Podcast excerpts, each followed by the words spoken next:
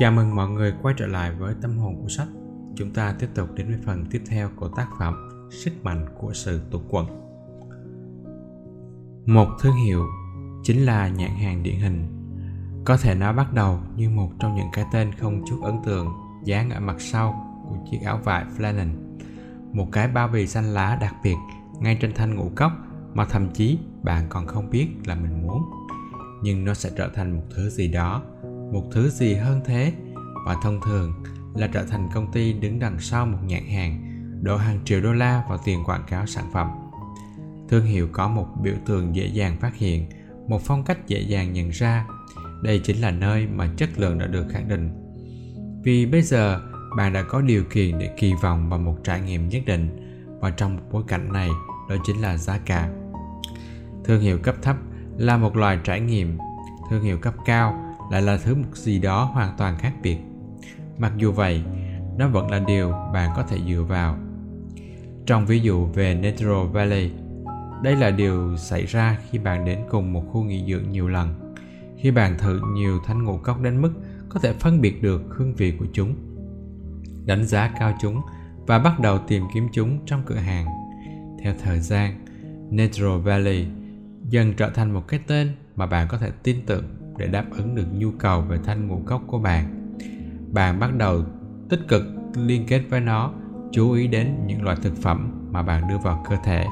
Và một khi đã suy nghĩ theo hướng này, thì khi đi vào cửa hàng với ý định mua thanh ngũ cốc, nhiều khả năng bạn sẽ lựa chọn thứ mà mình biết sẵn bước tiếp theo sau giai đoạn thương hiệu là khi bạn bắt đầu hình thành lối sống. Ở cấp độ này, vẫn có cùng một sự hứa hẹn về chất lượng mà bạn đã kỳ vọng từ một thương hiệu. Có một trải nghiệm có thể dự đoán được đang chờ bạn. Tất cả chỉ có thể hơn thế. Nhưng bây giờ cái tên đó đã mở rộng phạm vi của nó vào một số sản phẩm mặt hàng và dịch vụ. Hiện tại nó như con dấu phê chuẩn trên phố rồng Nike, Apple, Club Med và Fubu. Nó đạt đến mức mà bạn cảm thấy cực kỳ thoải mái với chất lượng và dịch vụ của một công ty về một lĩnh vực. Tại General Mills, thương hiệu Natural Valley thành công đến nỗi bạn có thể thấy nó trên những hộp ngũ cốc, trên hộp đồ ăn hay những thanh dinh dưỡng. Thậm chí, nó còn trở thành nguồn năng lượng tự nhiên chính thức của các đội trượt tuyết Hoa Kỳ. Rõ ràng là General Mills đã xây dựng sự thúc đẩy cơ bản ban đầu thành một thứ gì đó lớn hơn, rộng hơn rất nhiều lần. Tại Fubu, chúng tôi cũng trải qua những giai đoạn tương tự, từng bước một. Bắt đầu khi tôi đang còn đội trên mình những chiếc mũ có dây cột ở đầu và mặc những chiếc áo phông cũ rích bên ngoài sân vận động New York. Cho tới khi chúng tôi đã tự tin cạnh tranh cùng với hàng tá dòng quần áo, giày dép, nước hoa và phụ kiện khác. Mọi người đến Fubu để tìm mua về bất kỳ thứ gì mà họ muốn mặc hay là mang trên người. Thứ có thể giúp họ trở nên nổi bật trước khi bước vào một câu lạc bộ, đến phòng tập thể hình, ngồi trong một cuộc họp hay khi tản bộ ở một góc phố nào đó để thư giãn với bạn bè. Trên chặng đường đi, chúng tôi đã tự nghĩ mình à, tự nghĩ ra chiến dịch tiếp thị lan tỏa trong những ngày trước khi các phương tiện truyền thông xã hội xuất hiện. Chúng tôi không có một ngân sách vô hạn, thậm chí còn chẳng có một ngân sách vô hạn nào hết. Nhưng chúng tôi lại có một ý tưởng. Chúng tôi chỉ mới bắt đầu phấn khích với một khoản tiền mặt từ mối quan hệ hợp tác với Samsung. Và số tiền đó được dùng để sản xuất chứ không phải là để quảng cáo. Chúng tôi chỉ có đủ ngân sách để đáp ứng lô hàng đầu tiên của mình. Còn để làm được hơn thế, chúng tôi vẫn phải tự lực. Theo thời gian, đáng ra thỏa thuận của chúng tôi với Samsung phải bao gồm cả chi phí tiếp thị và việc giúp chúng tôi quảng cáo theo phương thức truyền thống. Nhưng khi đang chờ đợi để mối công tác đó phát triển, tôi đã nghĩ ra một ý tưởng cho chiến dịch quảng cáo mà chúng tôi có thể thực hiện được theo cách riêng của mình. Và đây là cách thực hiện. Tôi nhận ra rằng chúng tôi cần phải làm một số quảng cáo ngoài trời. Quảng cáo yết thị ở một thành phố như new york là một trong những cách tốn kém nhưng hiệu quả nhất để được nhiều người biết tới. Bạn buộc phải trả một mức phí cắt cổ cho những ánh nhìn chẳng hề có chút hứng thú với sản phẩm của bạn. Vậy nên chẳng có cách nào để biện minh cho chi phí ngay cả khi bạn có đủ khả năng chi trả Thay vào đó, tôi đã cố gắng suy nghĩ một cách sáng tạo. Một đêm, khi đang ra khỏi trung tâm hội nghị, tôi đã để ý thấy một người chủ tiệm kéo cửa cuốn an ninh ngay đằng trước cửa hàng của ông ấy. Bạn đã thấy những chiếc cửa cuốn xấu xí được gia cố rồi phải không? Bạn kéo nó xuống và nó sẽ bao gồm toàn bộ mặt trước của cửa hàng. Chúng là một phần cảnh quan ở những thành phố lớn nơi chúng tôi đang sống. Và tại Manhattan, chúng thường bị bao phủ bởi lớp bụi bẩn và vô số hình vẽ graffiti. Chúng thực sự rất chướng mắt. Nhưng chướng mắt đối với người này lại là viên đường phèn đối với người khác. Ừ, bạn có nghĩ thế không? Vậy nên tôi mới có ý nghĩ này. Nếu như tôi có thể thuyết phục được một loạt các chủ tiệm hàng cho phép tôi trang hoàng lại những chiếc cửa cuốn an ninh của họ thì sao? Tôi sẽ rửa sạch chúng, phun sơn biểu tượng của Fubu lên những bức vẽ và hoàn thành chúng với những màu sắc sống động và thu hút. Đó sẽ là một cách để đưa tên tuổi của chúng tôi phổ biến nhanh chóng để thu hút những người đi bộ, những chuyến xe bus hay những chuyến taxi vô tình đi ngang qua. Sáng hôm sau, tôi bắt đầu đi gõ cửa và thuyết phục. Bạn biết gì không? Tất cả các chủ cửa hàng đều vui vẻ chấp nhận đề nghị này. Tại sao lại không cơ chứ? Họ chẳng mất gì cả. Có thể họ thấy tôi rất tha thiết về đề nghị này và đảm bảo rằng chiếc bàn yết thị của mình trông đẹp mắt. Điều đó tất nhiên cũng sẽ khiến cho mặt tiền của họ trông đẹp hơn. Và nếu như không thích nó, họ hoàn toàn có thể sơn lại. Chỉ trong một vài tuần, tôi đã kết hợp mạng lưới của 50 đến 75 cửa hàng trong khắp thành phố để vào lúc 8 giờ tối, khi tất cả những cửa hàng này đều đã đóng cửa, nhưng chiếc bảng ít thị của chúng tôi được kéo xuống và hiển thị đầy đủ suốt cả đêm, cho tới lúc tầng mở cửa vào sáng hôm sau. Việc làm lại mỗi chiếc cửa cuốn tốn của tôi khoảng 200 đô la. Phần lớn là để thuê những nghệ sĩ graffiti trẻ tuổi trang trí lại. Họ hài lòng với hợp đồng và không có bức vẽ nào nó trùng lập với nhau. Một vài trong số chúng là những tác phẩm nghệ thuật thực sự. Vâng, đó từng là một nước đi tuyệt vọng. Nhưng sau khi nhìn lại những năm tháng đó, tôi nhận ra đó là một ví dụ hoàn hảo về sức mạnh của sự tốn quận, những kiểu chiến lược trọng tâm của cuốn sách. Thực tế, nó đã thành công đến mức cuối cùng chúng tôi đã đem chiến dịch này tới tận Philadelphia. Và đây là bàn đạp tuyệt vời cho câu chuyện này. Cho tới ngày hôm nay, bạn vẫn có thể thấy một vài biểu tượng của Phobu tại ở đâu đó, dù hơi cũ một chút, hao mòn một chút do thời gian, nhưng lại là lời nhắc nhở mạnh mẽ rằng có rất nhiều cách không hề tốn kém được biết đến. Bẻ cong sức mạnh của sự túng quẫn Đôi khi, cả một ngành công nghiệp ừ, chống lại nó và những nguyên lý về sức mạnh của sự túng quẫn này sẽ đóng vai trò một cách toàn diện.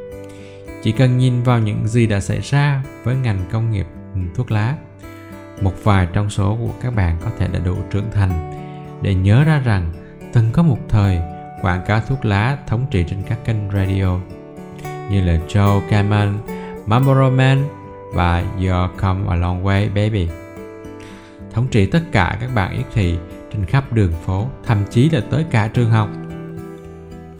Những quảng cáo trên vô tuyến truyền hình xuất hiện nhiều những tần suất quảng cáo của bia và xe hơi mà chúng ta thấy ngày nay.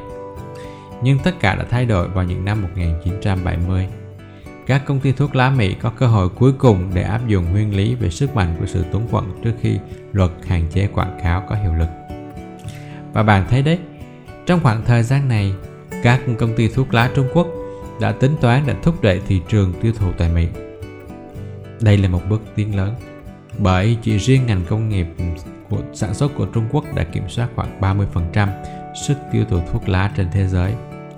Điều cuối cùng mà các công ty thuốc lá của Mỹ mong muốn là một cuộc cạnh tranh không khoan nhượng diễn ra ngay trên sân nhà.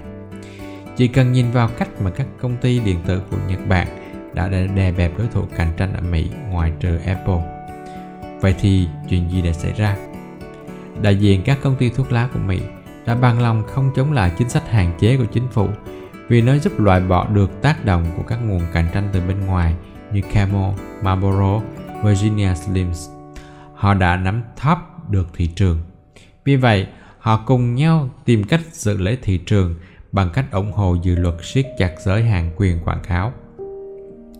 Phải hiểu rằng không có gì ngăn cản các công ty thuốc châu Á bán sản phẩm của họ tại Mỹ, nhưng nếu không được quảng cáo trên truyền hình thì họ khó mà bán được hàng.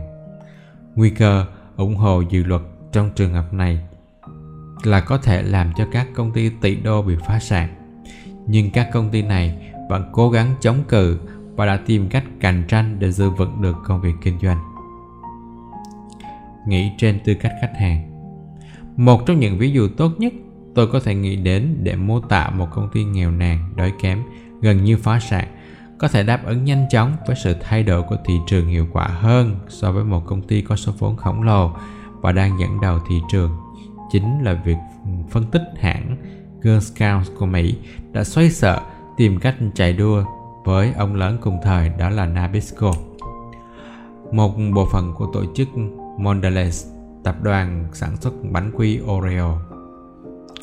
Thin Mints, Samoas, Tagalongs đều là những món ăn vặt ưa thích của nhiều người trong số chúng ta. Nhưng sau đó là thời đại của Oreo. Tuy nhiên, trong khi Oreo là một thương hiệu toàn cầu trị giá 2 tỷ đô la, thì Girl Scout Cookie là chỉ đạt được một khoảng 1 phần 3 con số đó, tức là đâu đó khoảng 700 triệu đô la doanh thu bán hàng hàng năm. Hãy suy ngẫm một chút về điều này. Thật đáng kinh ngạc. Họ đã có một đội ngũ bán hàng gồm các cô bé với các mùa bán hàng à, kéo dài từ 6 đến 12 tuần. Và mục tiêu hàng đầu của tổ chức này là dạy cho các hướng đạo sinh cách thiết lập mục tiêu, cách quản lý tài chính, kỹ năng tổ chức, chiến lược ra quyết định, thậm chí có thể tiến sát tới doanh thu của các công ty khổng lồ. Trên thực tế, trong quý 1 năm 2012, lần đầu tiên, dòng sản phẩm Thin Mints đã thực sự vượt qua Oreo để trở thành thương hiệu bánh quy bán chạy nhất ở Mỹ với doanh thu tới 200 triệu đô la. Hãng Girl Scouts đã làm điều đó như thế nào? Vâng, trước hết, họ đã có một sản phẩm tuyệt vời. Điều đó là đương nhiên có ích. Họ cũng có một sứ mệnh vĩ đại và điều đó cũng có ích. Khách hàng cảm thấy có một nghĩa vụ nhất định về mua hàng của Girl Scouts bởi mỗi lần bán hàng luôn đi kèm một lời hứa một phần lợi nhuận sẽ được chuyển tới các tổ chức và các chương trình hướng đạo ở địa phương. Điều này làm cho việc mua hàng trở nên dễ chịu hơn, nhất là ở những nơi có nhiều người và sẽ thật tội lỗi khi chọn mua sản phẩm của Oreo. Tất cả những yếu tố này đã trở thành điểm cộng cho hãng Girl Scouts giúp xóa bỏ lợi thế đã được các thành viên hãng Nabisco tạo ra bằng cách đầu tư tiền cho quảng cáo và khẳng định thương hiệu. Một khía cạnh khác cần được nói đến là Vegan Scout Cookies chỉ bán hàng vào những thời điểm nhất định trong năm. Người dân Mỹ sẽ có thói quen mua hàng ngay khi chúng có mặt. Chu kỳ bán hàng theo mùa tạo ra cảm giác thôi thúc khách hàng mua hàng mạnh mẽ hơn.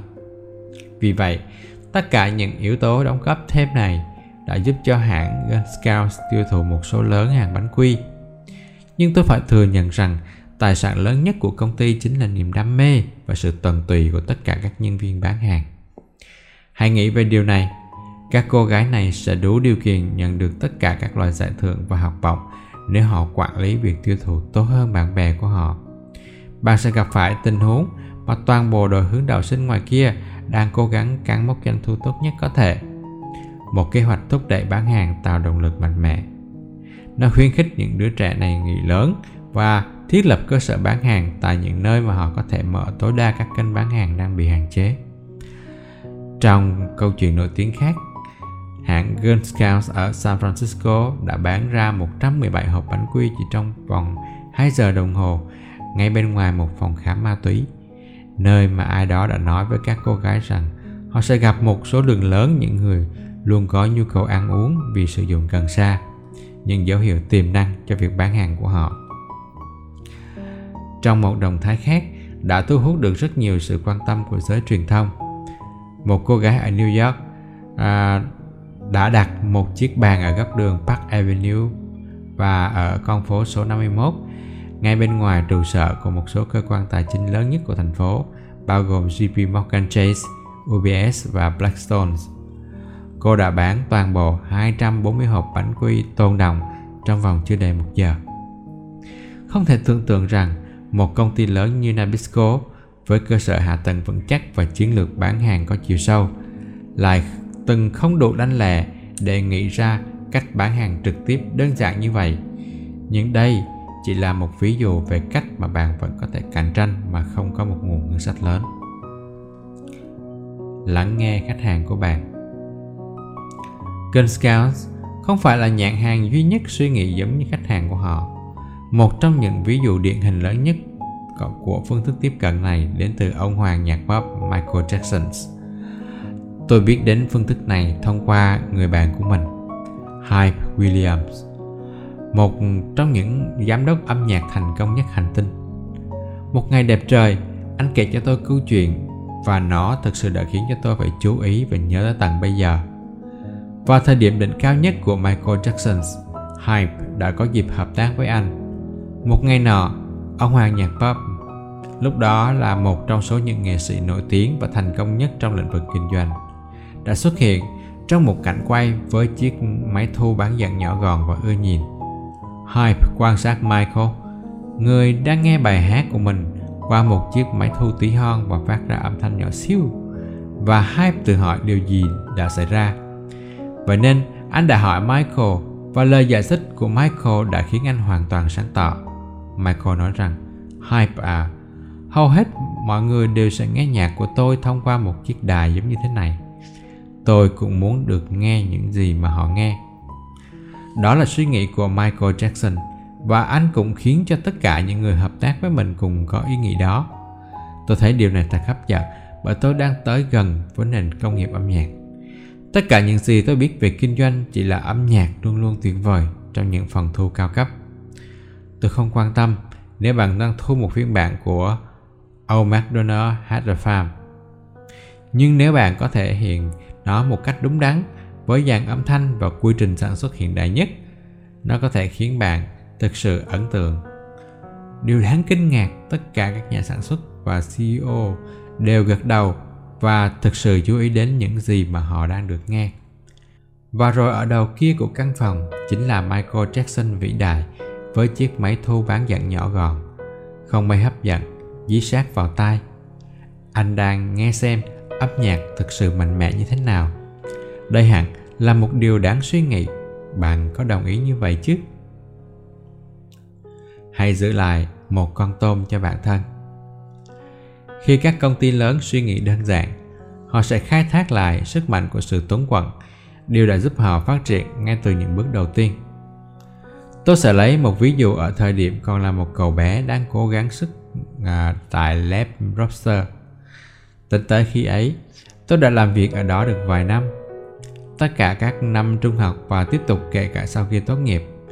Đấy là nơi mà tôi đã có được những bài học đầu tiên về tiếp thị, về dịch vụ khách hàng và nhiều thứ hơn như vậy.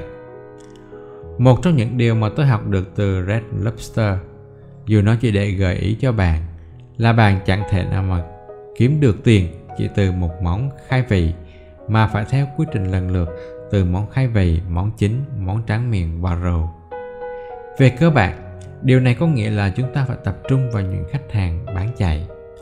Tất nhiên, điều mà công ty quan tâm là thu hút được mọi người bước tới, nhưng khi họ đã bước vào, chúng tôi sẽ không hài lòng với việc chỉ nhận lại mức giá 25 đô la căn bản từ mỗi vị khách. Chúng tôi phải bòn rút nhiều nhất có thể từ khách hàng. Và đó là cách mà công ty kiếm tiền. Điều rút ra ở đây là đừng chỉ dành thời gian tìm kiếm những khách hàng mới, mà hãy dành thời gian giữ chân những vị khách hàng bạn có. Người quản lý Red Lobster thường xuyên xem xét các nhân viên bằng cách đo phản ứng của họ qua những trường hợp cụ thể. Vào một ngày, chúng tôi nhận được thông tin là có chỉ thị trực tiếp từ công ty thông báo cắt giảm khẩu phần ăn của khách hàng họ không muốn tăng giá thực đơn hay để cho thực khách cảm thấy những đồng tiền mà họ bỏ ra là không xứng đáng. Vậy nên Red Lobster sẽ lên kế hoạch xây dựng một chiếc mặt nạ để che đầy những gì đang làm. Và thứ mà giảm thiểu chỉ là một con tôm. Trước đây, món tôm càng khai vị của khách sẽ là từ 11 đến 12 con. Và từ thời điểm này đã đi, một đĩa tôm sẽ chỉ còn từ 10 đến 11 con thôi. Nó có thể là một sự chuyển dịch nhỏ, nhưng trên toàn bộ chuỗi của công ty Red Lobster, nó sẽ là một khoản tiết kiệm chi phí thực phẩm rất lớn. Đó là một chiến lược tuyệt vời. Thậm chí, tôi có thể thấy điều đó, nhưng nó cũng không phải là không có nhược điểm. Một khách hàng đã nhận ra và phàn nàn rằng anh ta cảm thấy bị lừa, nhưng không ai để ý tới chuyện đó. Ít nhất thì không phải ở trong cửa hàng của chúng tôi. Do đó, bài học lớn nhất đối với tôi đó là những điều nhỏ bé có thể làm nên ý nghĩa lớn. Ngay cả trong kinh doanh lớn thì những điều nhỏ bé ấy lại càng có ý nghĩa hơn.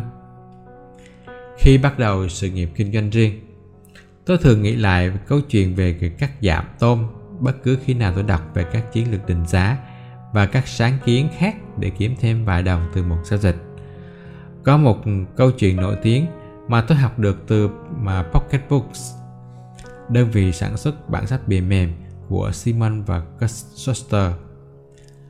Ở đây, các cuốn sách được áp dụng mức giá mặc định là 2,95 đô la, 3,95 đô la, 4,95 đô la cho mọi thứ. Phần 95 xu đó là tác nhân thúc đẩy. Nó đã trở thành tiêu chuẩn trung bình tuyệt vời của ngành công nghiệp. Tuy nhiên sau đó, một số chuyên gia tài chính đã thay đổi chiến lược uh, cho sách poker lên mức 99 xu. Có nghĩa là các bìa sách sẽ được bán với giá là 2,99 xu à, 2,99 đô la 3,99 đô la 4,99 đô la và cứ tiếp tục như vậy. Một lần nữa giảm thiểu hoặc định giá tăng một chút không đáng kể đối với khách hàng. Nhưng một vài số lệ này có thể tiết kiệm cho doanh nghiệp hàng triệu đô vào cuối năm. Một ví dụ tuyệt vời cho sự tiếp cận âm thầm của các doanh nghiệp mà chúng tôi đang đề cập trong cuốn sách này. Tìm cách để phát triển công ty của bạn mà không phải thay đổi mô hình kinh doanh. Không làm mất đi các khách hàng chính, không mất nhiều thời gian trong việc quảng cáo hoặc ngân sách cho quảng cáo và bạn sẽ tìm ra cách để chiến thắng. Trở nên nhỏ bé, những thứ to to trong những gói nho nhỏ. Linda Johansson James nhà khởi nghiệp chuỗi công ty thủ lĩnh bán lẻ các mặt hàng đặc biệt. Hãy nhớ rằng, ngay từ đầu cuốn sách này, tôi đã viết về mẹ. Người luôn cổ vũ tôi phải biết nghĩ lớn. Bà đã kiên định hướng tôi đã liên tưởng đến những điều ngoài sức tưởng tượng để suy nghĩ vượt ra khỏi sự tầm thường. Vâng linda johnson james cũng làm điều tương tự, nhưng cô đã tìm cách lật ngược các vấn đề. Linda điều hành hệ thống quản lý kiosk của Mỹ American Chaos Management, tập đoàn bán lẻ chuyên biệt lớn nhất nước Mỹ. Nếu bạn chưa biết đến khái niệm này, thì nó là một khái niệm mới của ngành kinh doanh bán lẻ, bao gồm tất cả các loại xe đẩy hàng và các kiosk mà chúng ta đang nhìn thấy ngày càng nhiều trong các siêu thị. Những chiếc xe đẩy nhỏ nhất chiếm diện tích khoảng 5,6 mét vuông nhưng các nhà buôn có thể chất chứa rất là nhiều hàng hóa ở trên đó.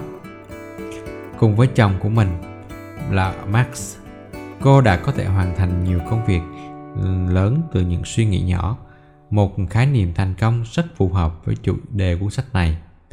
Không, cô chẳng hề có bối cảnh khó khăn như những ví dụ về sức mạnh của sự tốn quận được nhắc ở trên. Nhưng cô đã theo đuổi con đường kinh doanh ngay khi rời khỏi trường phổ thông với vai trò nhân viên của Trung tâm Quản lý Sức khỏe và Giảm cân. Là một huấn luyện viên thể hình, làm việc ở một lĩnh vực không có lợi nhuận, lao vào kinh doanh sản phẩm quảng cáo của riêng mình và thử sức lần đầu ở rất nhiều chương trình tiếp thị đa cấp. Nhưng tôi muốn nhấn mạnh rằng công việc của cô như một ngọn đèn ở trên cao soi sáng cho các thương nhân khác. Những người vừa mới khởi nghiệp cũng có thể kinh doanh khi họ chưa đủ khả năng mở quầy trong một cửa hàng truyền thống. 5,6 mét vuông chẳng phải là một không gian lớn, nhưng nó có thể là tất cả những gì bạn cần để chứng minh tính khả thi của sản phẩm hay là dịch vụ của bạn. Nhưng ngay cả ở địa điểm chỉ có 5,6 mét vuông này, hiện nay cũng rất khó để mà có được. Nó từng là nơi mà các thương nhân địa phương dùng để thể thử nghiệm các loại hình kinh doanh mới bằng cách thuê một chiếc bàn ở khu vực chung trong trung tâm mua sắm mà không cần đầu tư một khoản lớn vào chuỗi cửa hàng truyền thống. Đó đã là một bước tiến trong việc thiết lập lại thị trường chợ phiên ở địa phương. thông thường, bạn có thể thuê không gian cho ngày cuối tuần hoặc là theo tháng. Có thể theo cách là phải đưa ngầm vài trăm đô la và bạn có thể sẽ có một số ý tưởng nếu công việc kinh doanh hiệu quả. Nhưng không còn những trường hợp như vậy nữa. Ngày nay, bạn có thể phải trả từ 2.000 đến 15.000 đô la cho một tháng thuê, phụ thuộc vào kích thước, vị trí xe hàng hay quầy hàng. Vẫn là một khoản nhỏ so với mức giá đắt đỏ để thuê không gian, mở một cửa hàng bán lẻ trong thời gian dài. Nhưng đó lại là một số tiền lớn đối với các hộ gia đình kinh doanh nhỏ lẻ. Và bạn có thể đã quên mất phải lấy một trong các điểm này cho ngày cuối tuần. Rất có thể bạn sẽ thuê ngắn hạn ít nhất là từ 3 đến 6 tháng. Nhưng ít ai ngờ rằng bạn có thể bị đẩy vào một góc xa của tầng hầm trung tâm mua sắm kẹt giữa Radio Shack và chuỗi cửa hàng đặc biệt khác. Sự thật thì năm 2011 có 5,68 triệu công ty tuyển dụng trên toàn nước Mỹ. 99,7% công ty có ít hơn 500 lao động 89,9% có ít hơn 20 lao động. Đó là thời kỳ hoàng kim dành cho các tập đoàn khổng lồ. Nhưng đỉnh cao nào cũng có ngày thoái trào, nhường chỗ cho các doanh nghiệp tìm kiếm nhiều cơ hội theo những cách thức kinh doanh phi truyền thống. Nhu cầu về giá cả và không gian bán lẻ tạm thời đã tạo cơ hội quý báu cho Linda. Cuối năm 2015, công ty của Linda đã quản lý hơn 1.000 địa điểm bán lẻ chuyên biệt ở các trung tâm thương mại khắp nước Mỹ và Canada. Họ là những người chơi lớn trong thị trường này, đem về cho họ một vị trí vững vàng trong số những cái tên đánh giá của thị trường bán lẻ chuyên biệt. Vậy nên rõ ràng hơn, những cửa hàng nhỏ này có thể trở thành một đối thủ lớn. Ngoài việc quản lý các địa điểm riêng, họ cũng cung cấp đầy đủ các dịch vụ cho các doanh nghiệp nhỏ muốn khởi nghiệp Chúng tôi cung cấp tất cả mọi thứ, Linda nói. Nếu bạn muốn chúng tôi giúp bạn xây dựng một cuốn sổ tay về văn hóa, về chính sách và cách vận hành của công ty dành cho nhân viên thì chúng tôi có thể làm. Nếu bạn cần giúp đỡ về cách phát triển, thiết kế, nhân sự, công nghệ và cách vận hành, chúng tôi cũng có thể giúp bạn. Chúng tôi sẽ cung cấp cho bạn một con thuyền đã đầy đủ hoặc chỉ cần đưa cho bạn mái chèo nếu như bạn đã có cả con thuyền.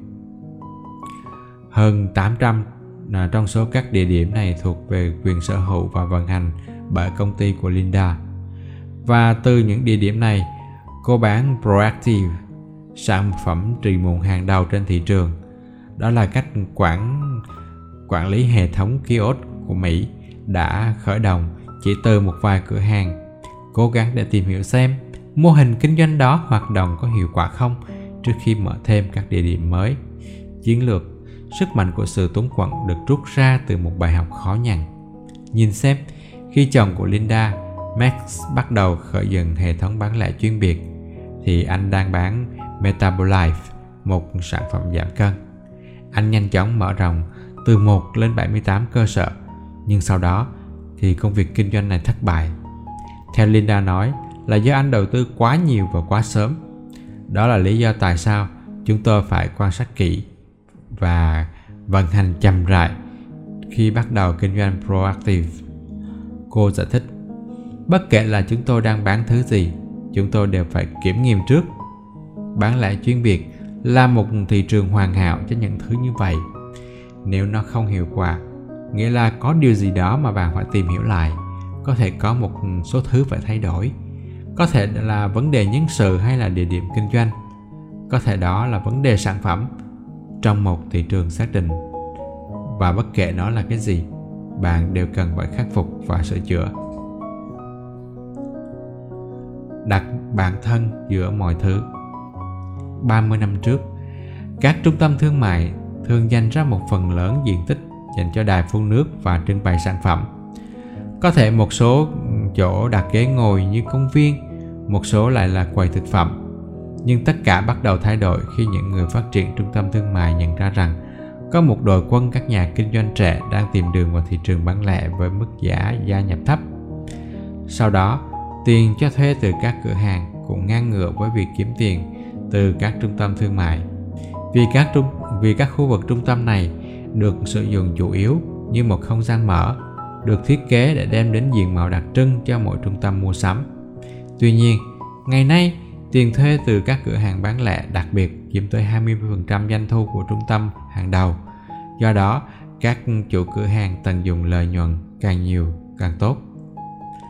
Kết quả là các thương gia bán lẻ đặc biệt đã không còn được coi là những người thuê hàng nhì trong hệ thống phân phối. Giờ đây, họ đã ngang hàng với các thương gia truyền thống. Hãy chắc chắn rằng chúng ta có thuật ngữ theo nghĩa đen, một chiếc xe đẩy hàng theo đúng nghĩa của nó, tức là một quầy bán hàng di động thường có bánh xe. Kiosk thì cố định hơn một chút, một quầy hàng độc lập thường được đặt ở một vị trí đắc địa trong trung tâm thương mại. Hãy tưởng tượng bạn đang có một bức hình tại khu bán hàng của các thương hiệu Sunglass Hut, Cinnabon hay Auntie Anne trong khu thương mại địa phương.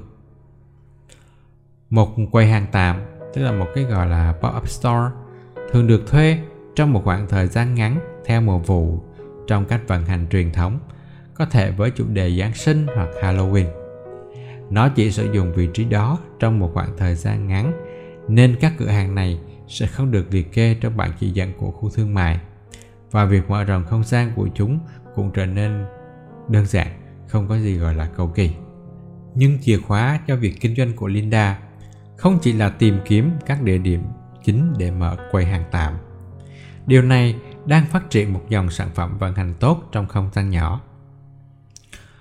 Cô đang cố gắng bán mọi thứ từ túi sách, kính râm đến Vocalist, một con quái vật nhỏ bằng bông, trông nó đáng sợ hơn là đáng yêu. Bạn không đạt được thành công như mong đợi, cô nói, nhưng bạn có thể học được rất nhiều điều qua những lần thử nghiệm và thất bại.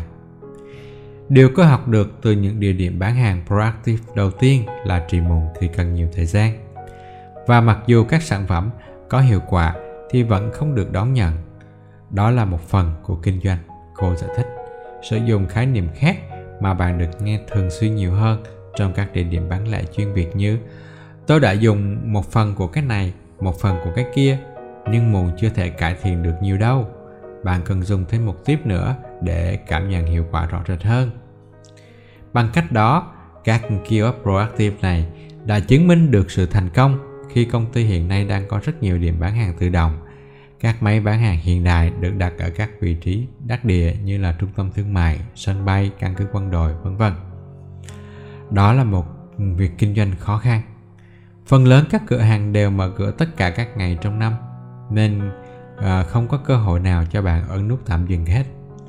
Nhưng Linda không ngại làm việc vất vả, làm nhiều giờ với thời gian biểu chặt kín. Trên thực tế, cô đã biến lịch 365 ngày bận rộn trôi qua thật nhanh với câu nói đùa. Đến ngày thứ sáu, chúng tôi đều nói, chỉ hai ngày làm việc nữa là đến thứ hai rồi. Linda hài hước kể lại. Trong 15 năm làm kinh doanh, Linda ước tính đã bán hàng cho hơn 50 triệu khách hàng và phục vụ hơn 3,2 triệu khách hàng mỗi năm. Điều tôi thích về các địa điểm trong khu vực chung là chúng tôi được trở thành trung tâm của các hoạt động. Hàng nghìn người đi qua các xe đẩy bán hàng hay kiosk của chúng tôi mỗi mỗi ngày. Với một cửa hàng truyền thống, họ phải làm điều gì đó thật đặc biệt. Họ phải tìm kiếm bạn. Nhưng đối với chúng tôi, mọi người đi qua đi lại và chúng tôi có 3 giây để gây ấn tượng. Nếu may mắn, chúng tôi sẽ có thêm vài giây nữa để cố gắng và bán được hàng. Đó là điều mà tôi yêu thích trong công việc kinh doanh này, cô ấy chia sẻ. Linda nói, chìa khóa thành công của các xe đẩy bán hàng hay các cửa hàng kiosk chuyên biệt này đã làm nổi bật đặc điểm của sản phẩm mà bạn không thể tìm thấy ở đâu khác trong khu thương mại. Chúng tôi kinh doanh các sản phẩm rõ nguồn gốc bởi vì hãy nhìn vào sự thật. Những người mua hàng một lần chân chính là những người giúp bạn xây dựng thương hiệu khi bạn mới bắt đầu kinh doanh. Nhưng những khách hàng đó sẽ không quay lại, nên bạn buộc phải phát triển ngày càng tốt hơn. Điểm mấu chốt của Linda Hãy làm bài tập về nhà. Hãy lắng nghe Linda. Cô sẽ nói cho bạn một trong những tài sản lớn nhất của cô với vai trò là người quản lý, là khả năng giải quyết vấn đề và tìm kiếm cơ hội bán hàng ở những nơi cô chưa từng nghĩ tới. Một trong những sáng kiến mới nhất của Linda chính là ví dụ tốt nhất cho vấn đề này.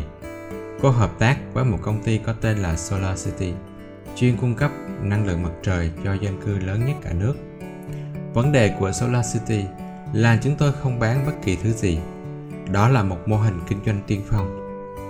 Chúng tôi tọa lạc tại trung tâm khu thương mại, nơi có một lượng người lớn. Và chúng tôi đưa ra tất cả những thông tin hữu ích khiến mọi người cảm thấy hào hứng với năng lượng mặt trời.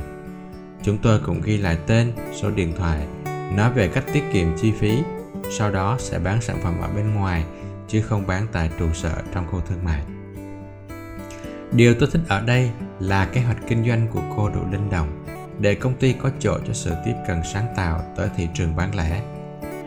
Nó chỉ đến vì cô đã nghiên cứu kỹ thị trường và nhìn ra cơ hội. Đó là điều mà tôi gọi là suy nghĩ ngoài hộp khi ở bên trong một chiếc hộp. Một điều khác mà Linda học được khi cô làm công việc thẩm định là những người khai thác khu thương mại ngày càng có nhiều báo cáo về sự gia tăng số lượng thanh thiếu niên tới đây. Vấn đề là những đứa trẻ ở khu thương mại, ở quầy thức ăn, ở các khu vực chung, nhưng chúng không nhất thiết phải ở trong các cửa hàng. Một trong những bài học lớn đằng sau công việc kinh doanh của Linda là cô phải mang trải nghiệm bán lẻ cho khách hàng. Nói như một phiên bản của câu ngàn ngựa cổ rằng bạn có thể mang con ngựa tới dòng nước nhưng không thể bắt nó uống nước. Ở đây, bạn có thể mang những đứa trẻ tới khu thương mại nhưng bạn chẳng thể bắt chúng tới cửa hàng. Vậy nên, cần làm mọi cách để đẩy những trải nghiệm bán lẻ này vượt giới hạn của các cửa hàng kiên cố nhằm tiếp cận khách hàng.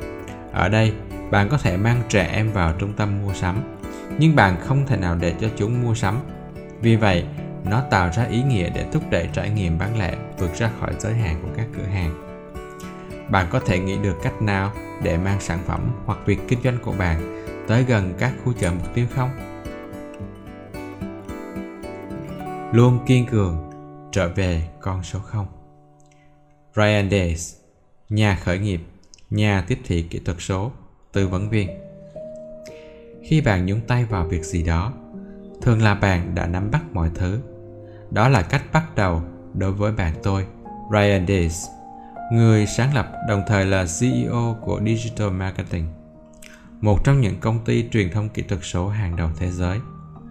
Công ty của anh sở hữu khá nhiều thị phần Internet khi nó mang đến chiến lược tiên tiến và giải pháp thông minh để giúp thương hiệu thu hút được sự chú ý trực tuyến. Nếu điều này nghe giống như một khái niệm khó hiểu thì cũng đúng thôi, vì bản thân Ryan vẫn đang tiếp tục tìm hiểu về nó. Khi bắt đầu mở công ty, chỉ vài năm sau khi tốt nghiệp đại học, anh chàng đã quyết định xây dựng một doanh nghiệp bền vững nhưng lại chẳng thể nào hình dung doanh nghiệp đó sẽ trông như thế nào. Tất cả những gì anh biết sẽ là có cách để kiếm tiền qua mạng, xung quanh cái thứ mới mẻ mà anh từng gọi là siêu xa lộ thông tin. Khi còn là sinh viên đại học Texas ở Austin, Ryan từng ném phi tiêu lên bức tường trong phòng ký túc xá. Thử mọi thứ mà anh có thể nghĩ ra để kiếm tiền và tiết kiệm. Anh tự chi trả cho việc học của mình ở trường với một chút hỗ trợ từ học bổng và các khoản vay.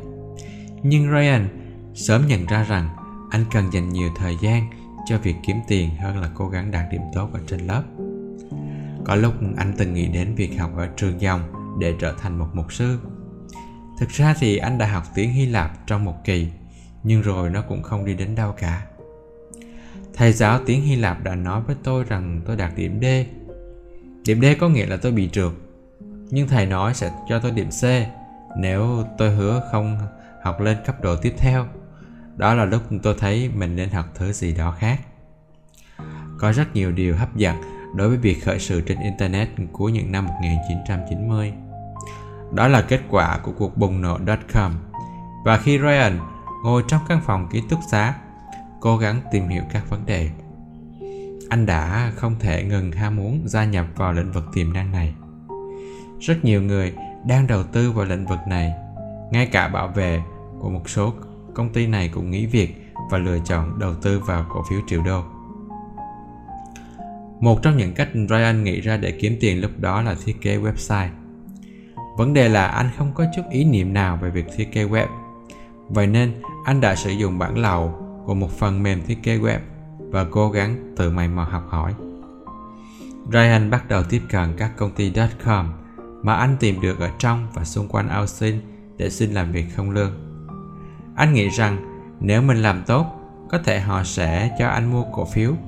Ừ, tôi đã quá ngây thơ. Trong buổi phỏng vấn đầu tiên, người ta hỏi tôi có thể làm được gì, thế mạnh của tôi là gì và tôi không trả lời được. Tôi thậm chí chưa từng nghĩ đến điều đó. Tôi không nghĩ là họ sẽ hỏi như vậy. Tôi chỉ nghĩ rằng nếu tôi sẵn sàng làm không lương thì chắc chắn họ sẽ nhận tôi. Ryan kể lại. Và câu trả lời của anh đó là ừ, tôi không biết. Đó không phải là câu trả lời ổn. Chính xác là nó không giúp Ryan tạo được ấn tượng. Vì vậy, khi chuẩn bị cho buổi phỏng vấn tiếp theo, anh sẽ nói với mọi người rằng mình là một người thiết kế website. Điều đó không hoàn toàn đúng. Nhưng anh đã có một chương trình phần mềm đi sao chép lại. Điều đó có thể đem lại cho anh một chút lợi thế. Ryan nghĩ mình sẽ học được cách làm khi nào mà được nhận vào làm việc. Bằng cách nào đó, anh đã thuyết phục được một công ty marketing nhận vào làm việc qua email và anh dành cả cuối tuần sau đó để cố gắng tìm hiểu công việc trước khi bắt đầu công việc vào thứ hai tuần tới. Về cơ bản, công ty sẽ thu thập địa chỉ email từ các biểu mẫu và các cơ sở dữ liệu. Sau đó, gửi rất là nhiều email kiểu spam để cố gắng bán sản phẩm hoặc dịch vụ do một trong những khách hàng của họ cung cấp. Vào thời điểm đó, công ty này dẫn đầu về marketing qua email vì có một chút có một nút là bỏ theo dõi để mọi người rời khỏi danh sách gửi mail của công ty. Tại các công ty khác, khi bạn cố gắng bỏ theo dõi, điều đó chỉ nói lên rằng địa chỉ email của bạn là thật và họ càng spam bạn nhiều hơn, Ryan nói. Cuối cùng, công ty đã phá sản trước khi Ryan học được hết các bánh lới về thiết kế web. Tôi có thể xây dựng một trang văn bản, tôi cũng có thể cắt ảnh, nhưng còn các tác phẩm được giới thiệu dưới ảnh đành flash là mắt. Có những thứ bay bay xung quanh thì tôi lại không biết làm. Năng lực của tôi còn quá hạn chế. Nhiều năm sau, các nhà tiếp thị Internet đã tạo ra một cách thức tối ưu hóa tỷ lệ chuyển đổi và bán hàng trực tuyến. Các nghiên cứu chỉ ra rằng chúng ta sẽ có phản hồi tốt hơn từ một điểm đơn giản. Nên những thiết kế đầu tiên của Ryan đã đạt hiệu quả đáng kinh ngạc. Theo cách đó, anh đã có những thành công đầu tiên của mình. Đó là sức mạnh của sự túng quật. Đó là những gì tôi có thể kiểm soát, có thể chi trả. Nhưng tôi đã gặp may khi còn ngây thơ, khi còn nếm mùi tức giận và lo lắng quá mức. Chẳng bao lâu, Ryan đã thiết kế một website cho một tư vấn viên về sữa mẹ và bắt đầu nản chí. Bạn cùng phòng ngạc nhiên khi thấy rất nhiều hình ảnh về máy hút sữa tràn ngập máy tính cá nhân của anh. Thêm nữa, Ryan nhận ra ước mơ.com của mình gần như rất khó trở thành hiện thực. Bong bóng công nghệ sắp vỡ tan. Nên ra biết mình không thể trở nên giàu có chỉ bằng việc biết đứng đúng chỗ tại đúng thời điểm. Đó là vấn đề lớn đối với Ryan. Bởi tất cả những gì anh cần là trở nên giàu có. Đó là mức độ tham vọng. Khi là một đứa trẻ, siêu anh hùng yêu thích của anh là Bruce Wayne. Không phải là Batman, mà là Bruce Wayne. Tôi muốn trở thành triệu phú. Tôi nghĩ đó là một nghề, Ryan nói. Đến cuộc họp. Thời gian này, Ryan gặp một cô gái tên là Emily. Và sau vài tuần tìm hiểu, anh biết đây là một cô gái mà mình muốn kết hôn. Tất nhiên anh không nói điều đó với Emily nhưng anh cũng bắt đầu nghĩ xem cần phải làm gì. Điều đầu tiên là anh cần mua một chiếc nhẫn cầu hôn với giá khoảng 10.000 đô la. Đó là khi tôi bắt đầu nghiêm túc trong việc kiếm tiền. Trước đó, chỉ là muốn kiếm thêm một chút thu nhập để chi trả cho cuộc sống. Nhưng hiện tại, tôi đang có một dự định lớn hơn, đang đợi ở phía trước. 10.000 đô la không phải là con số nhỏ. Nó cũng có thể là một triệu đô la. Lúc đó, với tôi, đó chính là cảm giác ngoài tầm với ryan nói. Ryan biết anh không bao giờ đạt đến con số đó nếu không có một cách tiếp cận khác. Vậy nên anh bắt đầu nghĩ cách nỗ lực tối đa trên mạng. Anh chưa có ý tưởng rõ ràng về việc là mình đang làm nhưng anh dường như cảm thấy trăn trở với khái niệm bundling, tức là kèm thêm một chương trình máy tính hoặc sản phẩm khác với thứ mà bạn đang bán. Thông qua các trang web được thiết kế khéo léo của mình, Brian bắt đầu cung cấp tên, các tên miền giá rẻ và các giải pháp lưu trữ web, cái mà anh sẽ gói kèm các công cụ khác để giúp cá nhân tự tạo lập và quản lý trang web của họ.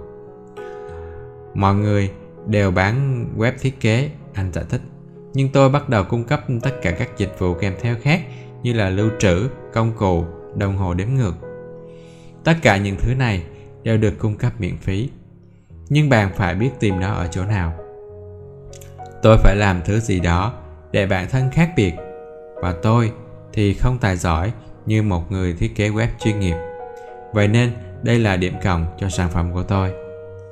Anh gọi sản phẩm của mình là Site Sighting Và giống như những thiết kế thường thấy, nó đơn giản và không cầu kỳ.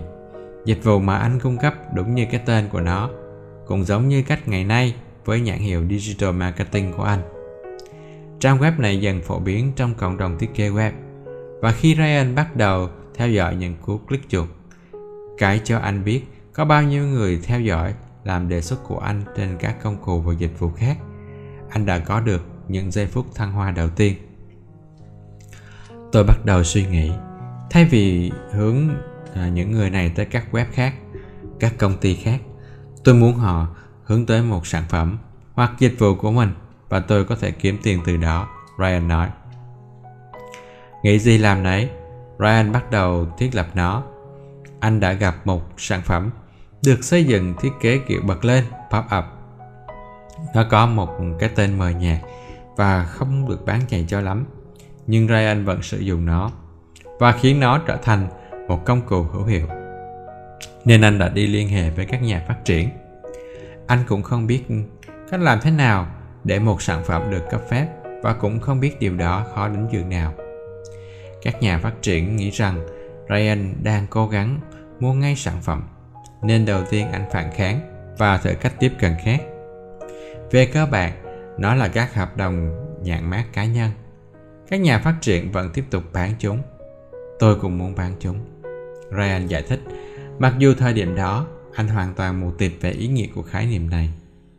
Ryan đưa cho người ta 500 đô la.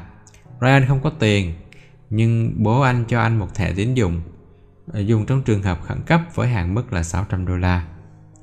Anh tự chừa cho mình một đường lui trong trường hợp phải đàm phán nhưng các nhà phát triển đã không phản đối và Ryan bắt đầu bước vào con đường kinh doanh. Tiếp đó, anh thức suốt đêm và xây dựng một website để quảng cáo sản phẩm mới. Ryan gọi đó là lựa chọn tự động trong máy. Nó là một hệ thống tự động cho phép mọi người lựa chọn có nhận email quảng cáo hay không. Cái mà nhanh chóng trở thành chìa khóa cạnh tranh của marketing qua email trên nền tảng được cho phép. Anh định giá nó ở mức 14 đô la và cố kiếm được tiền trong 30 ngày đầu tiên để có thể hoàn trả lại số tiền đã tiêu trong thẻ tín dụng trước khi bố anh phát hiện ra. Từ đó, sản phẩm được bán ra đều đặn, đủ để Ryan bắt đầu tiết kiệm cho chiếc nhận đính hôn. Tôi không có bối cảnh nào để tạo ra được số tiền đó, thậm chí còn chẳng có cách nào để làm việc và tích góp đủ bằng số tiền.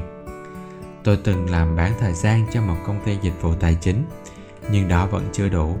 Bởi vậy, tôi phải ra mắt một chương trình gì đó khác biệt.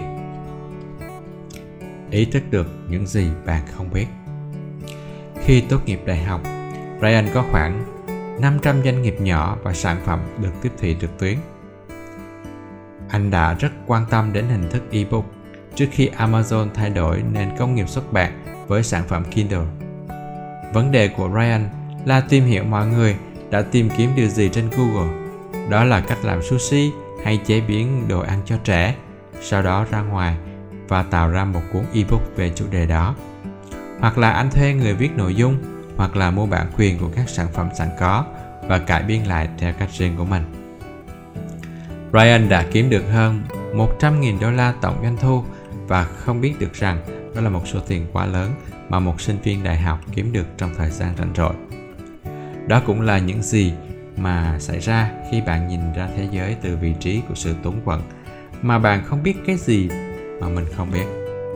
Bạn liên kết tiền với một người mua cụ thể, một nhu cầu cụ thể và bạn không nghĩ về nó như một cách kiếm tiền.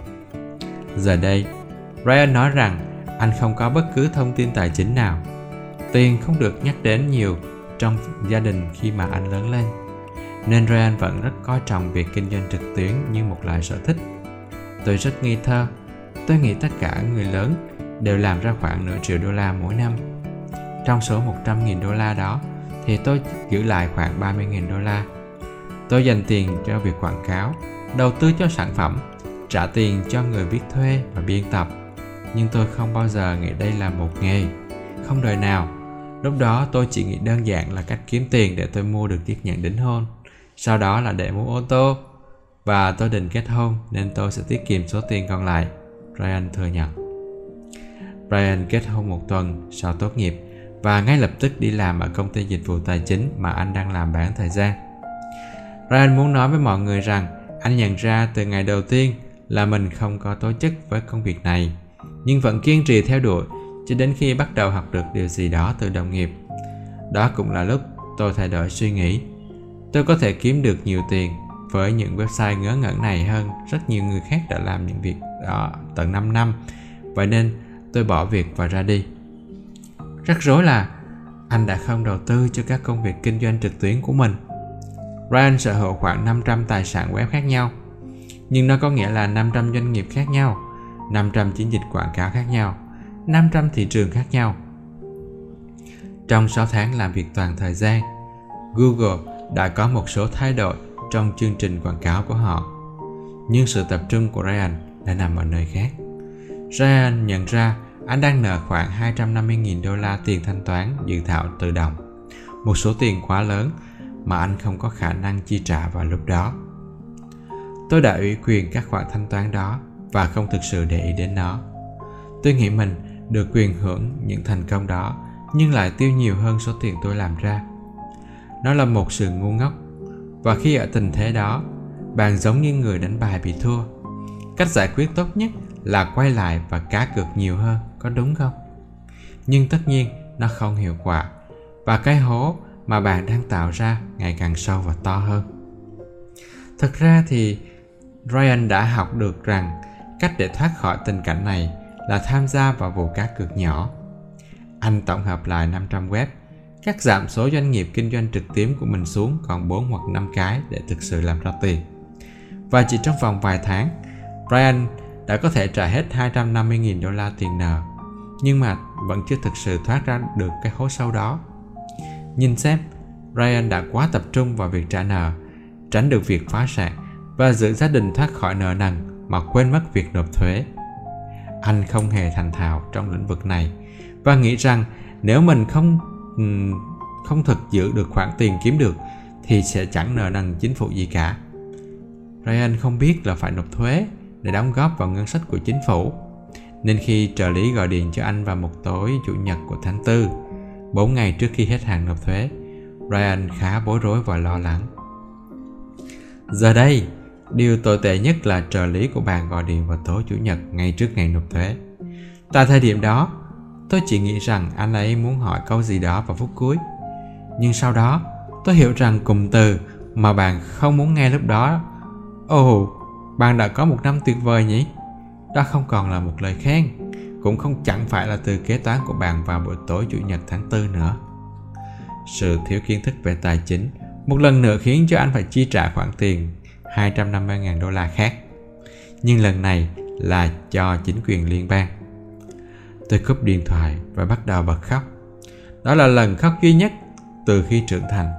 Lúc đó là tối muộn. Tôi nghĩ mình không thể làm gì thêm nữa. Tôi vừa trả xong 250.000 đô la và lại gánh thêm một khoản tiền tương tự từ trên trời rơi xuống. Nó không giống như lúc tôi dành tất cả tiền để mua một chiếc xe Lamborghini. Tôi không sống cuộc đời của một ngôi sao nhạc rock.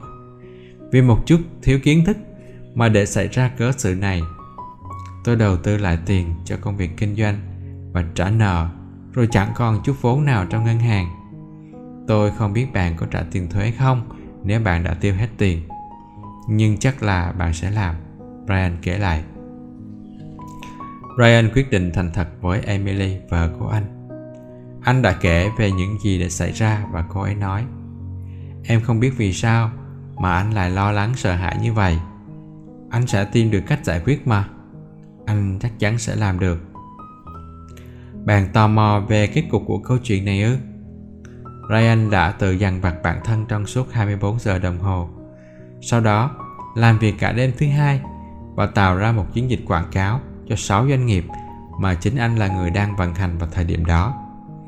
Trong một số trường hợp, anh thành thật với tình trạng của mình, nói với khách hàng rằng bản thân đang nợ một khoản tiền lớn đối với cục thuế và đang rất cần sự ủng hộ của họ. Sau đó, anh thức dậy khá muộn vào buổi sáng ngày hôm sau và nhận ra rằng mình đã kiếm được 80.000 đô la chỉ từ những lời kêu gọi khá tuyệt vọng này. Con số đó tăng gấp đôi vào cuối ngày và hai ngày sau, ngày 15 tháng 4, anh đã có thể trả hết số tiền nợ thuế cho chính quyền. Nhưng câu chuyện đã thực sự kết thúc hay chưa? Vẫn chưa đâu. Bởi khi thoát khỏi hoàn cảnh này, thì Ryan đã nhận ra sức mạnh của sự tuấn quận và quyết định dùng nó để lập một kế hoạch lâu dài. Anh nhận ra rằng khi tựa lưng vào tường thì có thể dùng chính bức tường đó để chống lưng cho mình. Anh có thể đạp vào bức tường để có đà tiếp tục tiến lên phía trước. Phải mất vài lần để có được bài học này. Nhưng một khi Ryan có thể bất ngờ trả được khoản nợ thuế kia thì cuộc đời của anh đã bước sang một chương mới. Vài ngày sau, Ryan lại trả một số tiền khác cho chính phủ. Lần này là thuế của số tiền anh đã kiếm ra để trả lần thuế trước. Cuối cùng, tôi về lại với con số 0, nhưng cảm giác này thực sự rất tốt. Điểm mấu chốt của Ryan Đặt mục tiêu Với Ryan, mỗi lần kết thúc một công việc là đặt ra một mục tiêu cao hơn. Đầu tiên anh cần 10.000 đô la để mua nhận đính hôn cho bạn gái. Tiếp theo, anh cần 250.000 đô la để trả phí quảng cáo. Sau đó, anh lại cần thêm 250.000 đô la nữa để trả nợ cho cục thuế. Mỗi lần, anh đều hướng tới một mục tiêu cụ thể. Và khi anh phát triển dòng sản phẩm và dịch vụ của mình, các mục tiêu cũng ngày càng tăng lên. Nhưng khi Ryan tin rằng mình đã đạt được tất cả các mục tiêu đó, anh tự giải phóng bản thân để bắt đầu nghĩ đến việc xây dựng một doanh nghiệp thực thụ vấn đề của các mục tiêu này là bạn không thể đạt được mục tiêu mà bản thân mình nhìn không rõ. Ở từng giai đoạn trong hành trình của ryan, anh có thể xác định rất rõ ràng mục tiêu của mình. Tuy nó luôn thay đổi, nhưng anh vẫn giữ được sự tập trung của mình. Đó là những điều mà chúng ta cần làm để ghi nhớ nếu muốn tiến xa hơn trong sự nghiệp kinh doanh. Vậy thì bạn hãy nói cho tôi biết, mục tiêu tiếp theo của bạn sẽ là gì? Hãy nhìn xa trong rộng, sở hữu phong cách riêng. Lauren Redinger Người dẫn đầu thu hướng thời trang, nhà bán lẻ trên Internet. Điều gây ấn tượng với tôi về câu chuyện của Lauren Redinger là cách cô và chồng đã làm để phát triển một ý tưởng lớn. Dù đó là lần đầu tiên họ bắt đầu. Thực tế thì họ không có tiền. Chồng của Lauren vừa mới bị phá sản khi họ gặp nhau lần đầu. Tuy nhiên, họ đã có cùng một ý tưởng rằng Internet đang thay đổi cách người Mỹ mua hàng. Hiện tại, điều này dường như không giống như một ý tưởng lớn. Nhưng bạn hãy nhớ rằng, hai người họ đã mở công ty Market America từ năm 1991. Thời điểm máy tính vẫn còn là một món đồ xa xỉ. Đó là thời kỳ đồ đá ư. Các web như Amazon và eBay vẫn còn cách đó vài năm và cách duy nhất để mọi người vào mạng là qua dịch vụ truy cập quay số dial-up như AOL và Prodigy. Vậy nên khái niệm mua hàng online còn rất xa vời. Thực sự, đó là một thử thách mà Lauren tin rằng cô phải ch- chơi với nó như là một định mệnh. Tại sao ư? Vì cô có thể nhắm mắt và vẽ lại bức tranh đó. Vì cô có thể nhìn vào tương lai và tưởng tượng ra một hình thức mua sắm hoàn toàn khác biệt. Quyết tâm của cô nhắc tôi nhớ đến một câu nói ưa thích. Nếu mọi người không cười vào giấc mơ của bạn, thì đó là giấc mơ chưa đủ lớn. Ở đây, Lauren cảm thấy mình đang đi vào một cái quạt máy. Ngay cả những người thân thiết cũng nghĩ rằng cô điên cuồng khi theo đuổi ý tưởng bất khả thi này. Có thể họ không cười cô, nhưng chắc chắn họ đang chất đầy nghi vấn ở trong đầu. Nhưng Loren và chồng của mình thấy điều mà chúng ta không nhìn ra và họ đã cam kết đưa người khác theo tầm nhìn của họ. Chồng của Lauren từng là người phân phối của Amway nên anh có kinh nghiệm về tiếp thị đa cấp. Đó là một khái niệm gây tranh cãi cho mọi người. Nó đề cập đến mô hình bán hàng không chỉ trả theo doanh số bán hàng mà còn theo số người mà họ tuyển thêm được. Đó là cách làm của các công ty như Amway và Avon. Mặc dù Lauren và chồng phản đối cách thức này, nhưng họ biết rằng để thực hiện ý tưởng, họ cần thử một số công cụ được thử nghiệm trực tiếp ngay tại khu vực mua sắm trực tuyến. Họ tin tưởng rằng Internet có thể cung cấp một cơ hội bán hàng chưa từng thấy. Nhưng họ không tin cộng đồng người Mỹ sẽ lên mạng và bắt đầu mua hàng mà không có loại hình thúc đẩy nào. Về cơ bản, họ tin rằng họ cần một đội quân bán hàng cá nhân để tiếp thêm sức mạnh cho cỗ máy tiếp thị toàn cầu mới này. Một cỗ máy hầu hết mọi người không có. Mọi người đều đã mua sắm tại nhà. Vào thời điểm này, mạng lưới mua sắm tại nhà QVC đã xuất hiện được một thời gian. Vì vậy, đây cũng không phải là một bước nhảy vọt lớn. Khái niệm mua sắm là một vấn đề quan trọng và chưa từng được thanh toán điện tử. Vậy nên, bước nhảy vọt duy nhất ở đây thực sự là mọi người đã dành bao nhiêu thời gian cho việc online. Vấn đề quan trọng đằng sau Market America là nó đưa ra nhiều hơn một danh sách đơn giản các mặt hàng sẵn có. Kế hoạch là cho các khách hàng nghe trực tiếp từ các đại diện bán hàng địa phương với lời chứng thực hoặc là các đề xuất đặc biệt. Đại diện địa phương sẽ được hưởng hoa hồng, nhưng Lauren hy vọng tuyển dụng được hàng nghìn người đại diện giúp cô truyền thông theo cách truyền thống và sau đó có thể hướng khách hàng đến những lần mua sắm online đầu tiên. Chúng tôi biết mình phải phụ thuộc vào lời nói để đưa sản phẩm tới mọi nơi. Ngày nay, mọi thứ dễ dàng hơn thông qua phương tiện truyền thông và có nhiều hình thức quảng cáo khác không tốn tiền. Nhưng hồi đó, chúng tôi chẳng có gì cả. Nó tiêu tốn máu, mồ hôi và nước mắt để xây dựng một thương hiệu. Chúng tôi không hề khuếch đại. Chúng tôi phải tới tận nơi và nói cho mọi người biết về những gì chúng tôi đang làm, gần như là một cách bán hàng thủ công, lauren cho hay ban đầu, market america thậm chí còn không có sản phẩm để bán tất cả những gì mà họ có là một trang web đơn giản lauren không có nền tảng về thiết kế web chồng của cô cũng không biết nên cô đã gặp vài người bạn cấp 3 mới biết một chút về máy tính và mời họ làm việc Chúng tôi có hai người trong một căn bếp, năm người trong phòng khách. Chúng tôi để hàng khắp nhà. Nó cứ kéo dài như vậy vì suốt một thời gian dài họ chỉ làm việc trên một chiếc máy tính. Về sản phẩm đầu tiên của họ, Lauren đã tìm ra một tuyết kem bôi cai nghiện thuốc lá. Vấn đề là gì? Cô không chắc về tác dụng của nó và hóa ra nó không có tác dụng thật. Nó được giới thiệu là đã có tất cả những nguyên liệu kỳ diệu.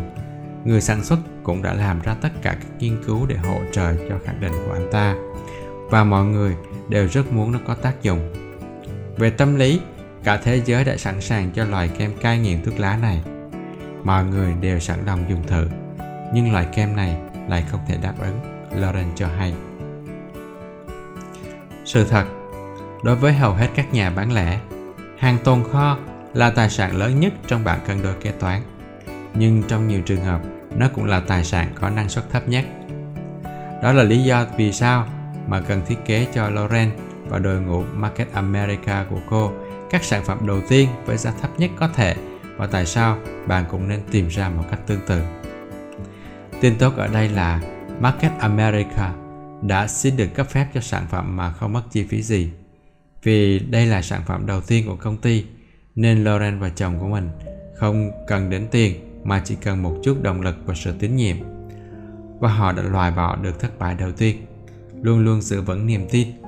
Khi bắt đầu, đó là một bước đi rất quan trọng đối với chúng tôi, Lauren nói. Vấp ngã là một phần của thành công. thêm mướn trong giới hạn Từ những ngày đầu, những người mà Lauren và chồng của mình đủ khả năng thuê chỉ có là bạn bè và người thân.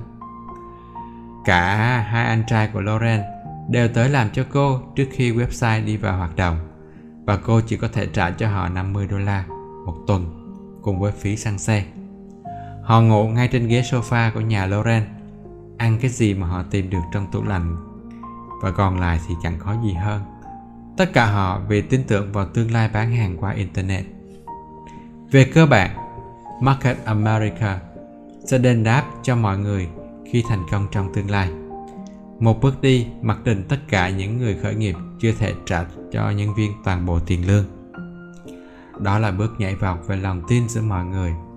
Tôi thậm chí không thể trình bày ý tưởng của mình về công ty trên máy tính. Tôi phải phát họa nó trên một cuốn sổ tay. Nhưng khi đã hiểu về nó, mọi người đều cảm thấy yêu thích ý tưởng này. Họ có thể nhìn thấy cơ hội ở đây và họ sẵn sàng làm việc vì nó, Lauren nói. Điều lớn nhất mà Lauren và chồng của mình nhận được sau lần thất bại đầu tiên đó là biết nhìn xa trông rộng hơn và tin vào lời khẳng định của nhà sản xuất. Họ biết sản phẩm tiếp theo của họ là phải được phân phối như đúng lời hứa nếu muốn lấy lại những gì đã mất. Thật vui vì họ đã có sản phẩm giảm cân có tên là Thermoscrum và những thứ tiếp theo đều trở thành những sản phẩm bán chạy nhất. Lauren có niềm yêu thích đặc biệt với các sản phẩm về dinh dưỡng và cô đã vô cùng vui mừng khi có cơ hội cung cấp sản phẩm này ra thị trường. Nó như là một chiến thắng nhân đôi với chúng tôi vì đó đã là một cách phục vụ cho khách hàng của mình, đồng thời khiến cho những người trong cùng lĩnh vực cảm thấy hào hứng khi làm việc cùng chúng tôi. Những người trong cùng lĩnh vực, Lauren và đội ngũ của cô xuống đường mỗi tuần, lái xe quanh bờ biển phía đông, hy vọng thu hút được những người có cùng sở thích với một chiếc máy tính có kết nối đại áp. Không có tiền để mua vé máy bay nên họ đã đổ đầy xăng xe ô tô tại Bắc Carolina và đi tới bất kỳ thành phố nào trong vòng một ngày lái xe. Một vài cuối tuần, họ đi thẳng đến Boston và quay trở lại. Thật sự là kiệt sức. Chúng tôi luôn trong trạng thái mệt mỏi, nhưng mọi người đều đang rất cố gắng. Đó cũng là lúc nhiều người bỏ cuộc. Nhưng chúng tôi biết thành công chỉ đang ở một góc nào đó quanh đây. Lauren cho biết, sản phẩm Thermochrome của họ được tung ra như một cú hích lớn. Market America đã thu về 60 triệu đô la doanh thu chỉ trong 18 tháng đầu tiên. Thực sự đó là con số rất lớn. Và lúc đó, cả nhà sản xuất và những người đại diện bán hàng đều được trả lương đầy đủ. Phần còn lại được dành ra để tiếp tục phát triển kinh doanh. Đó là 60 triệu đô la. Chúng tôi cảm thấy hơi sợ hãi, Lauren nói.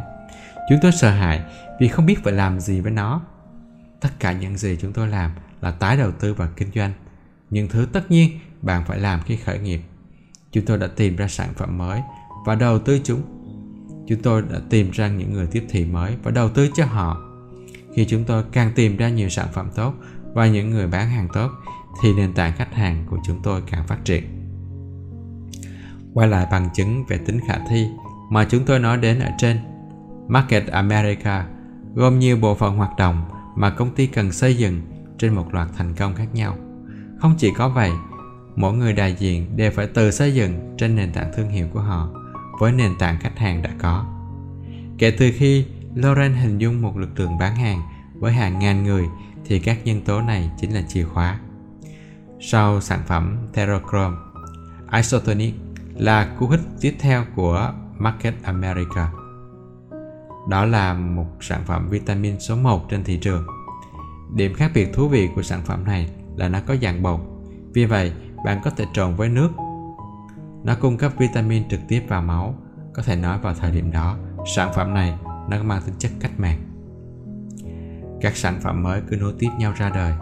Công ty có thể xây dựng thương hiệu cho nó và đó cũng là những gì xảy ra khi bạn bắt đầu kinh doanh từ một nơi tốn quẩn. Thành công này sẽ dẫn đến một thành công khác. Nếu bạn vẫn bước trên con đường đang đi, thì một thất bại không thể nào làm bạn gục ngã. Dù đó là điều gì, nó cũng buộc bạn phải làm việc chăm chỉ hơn để đảm bảo bạn không đi vào vết xe đổ với những vấp ngã khác. Biết mình đang đi đâu. Bây giờ, hãy tiến lên phía trước. Bạn sẽ thấy một sự nghiệp hoàn toàn khác biệt, được xây dựng trên nền tảng tương tự. Công ty mua lại tên miền shop.com vài năm trước. Vậy nên, bây giờ Market America chuyển sang tên mới này. Nó thực sự là một chỉ rõ công ty là gì và thứ mà công ty cung cấp là trải nghiệm mua sắm hoàn thiện nhất, hấp dẫn nhất cho khách hàng. Lauren đã chuyển đổi thương hiệu cá nhân của mình thành một trong những nhà tư vấn thời trang nổi tiếng nhất thế giới.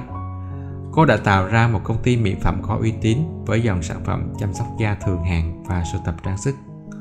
Cô vẫn đang tiếp tục tìm kiếm các sản phẩm sáng tạo khác với mục tiêu nâng cao cuộc sống cho những khách hàng thường lưu. Cô cũng xây dựng được một mạng lưới bạn bè với những người nổi tiếng. Họ thường xuyên ủng hộ sản phẩm của shop.com trên các bài đăng trên mạng xã hội. Và đằng sau tất cả những điều đó, Lauren thống kê được hơn 3 triệu khách hàng quay trở lại mua sản phẩm của shop.com. Những người đại diện bán hàng cho Lauren đã làm việc rất chăm chỉ để tuyển dụng trên mọi con đường. Hiện tại công ty có hơn 180.000 tư vấn viên, thu về hơn 3,8 triệu đô la doanh thu trong doanh số bán lẻ hàng năm. Thành công này giúp cho hơn 400 người trong số họ trở thành triệu phú. Rõ ràng, Lauren và chồng của mình đã tìm ra bí quyết thành công dựa vào kinh nghiệm trong quá khứ. Tôi thích bạn nói với mọi người về khái niệm này. Cô nói với tôi khi chúng tôi bàn về chủ đề của cuốn sách này. Chưa bao giờ tôi nghĩ rằng chúng tôi sẽ tạo ra nó nếu như không vấp phải những khó khăn lúc ban đầu. Nó giúp chúng tôi điều chỉnh vấn đề, nó giúp chúng tôi suy nghĩ cẩn trọng hơn về việc lựa chọn và phát triển sản phẩm và nó giúp chúng tôi thiết lập kế hoạch kinh doanh kể cả khi mọi người nói rằng nó không có tác dụng đây là ví dụ tuyệt vời về sức mạnh của sự túng quẫn bởi Lauren và chồng của mình, tìm thấy tự do để theo đuổi tầm nhìn của mình dù họ không có tiền. Họ không có gì để mất. Mọi thứ để ở đó đời họ gặt hái về, và một hàng dài người muốn chứng minh họ sai. Đó chính là động lực mạnh mẽ. Vậy thì bạn có nghĩ vậy không? Vậy thì trong câu chuyện này, điểm mấu chốt của Lauren là gì? Từ những ngày đầu của Market America Lauren đã sử dụng phần lớn thời gian của mình để nghiên cứu và phát triển sản phẩm mới. Tôi thích học hỏi xem người ta đầu tư tiền bạc vào điều gì. Điều gì là quan trọng với họ, cô ấy nói. Điều Lauren tìm ra là khách hàng luôn muốn tiêu tiền vào các sản phẩm và dịch vụ khiến họ cảm thấy thoải mái hơn và đẹp hơn. Điều tương tự cũng đúng như vậy trong ngày nay. Đó là lý do vì sao shop.com phần đầu tư phần lớn vào sức khỏe và các sản phẩm làm đẹp đó cũng là lý do Lauren nổi lên như một người lãnh đạo với phong cách hoàn hảo.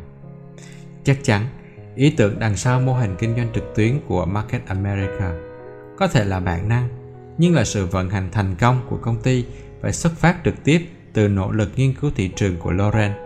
Cô hiểu nhân viên của mình, hiểu rõ khách hàng của mình và hiểu rõ mình cần phải làm gì. Vậy, bản năng của bạn có đủ để hiện thực các ý tưởng của mình không? Kết thúc phần thứ bảy của tác phẩm. Hẹn gặp lại mọi người trong phần tiếp theo. Xin chào và hẹn gặp lại.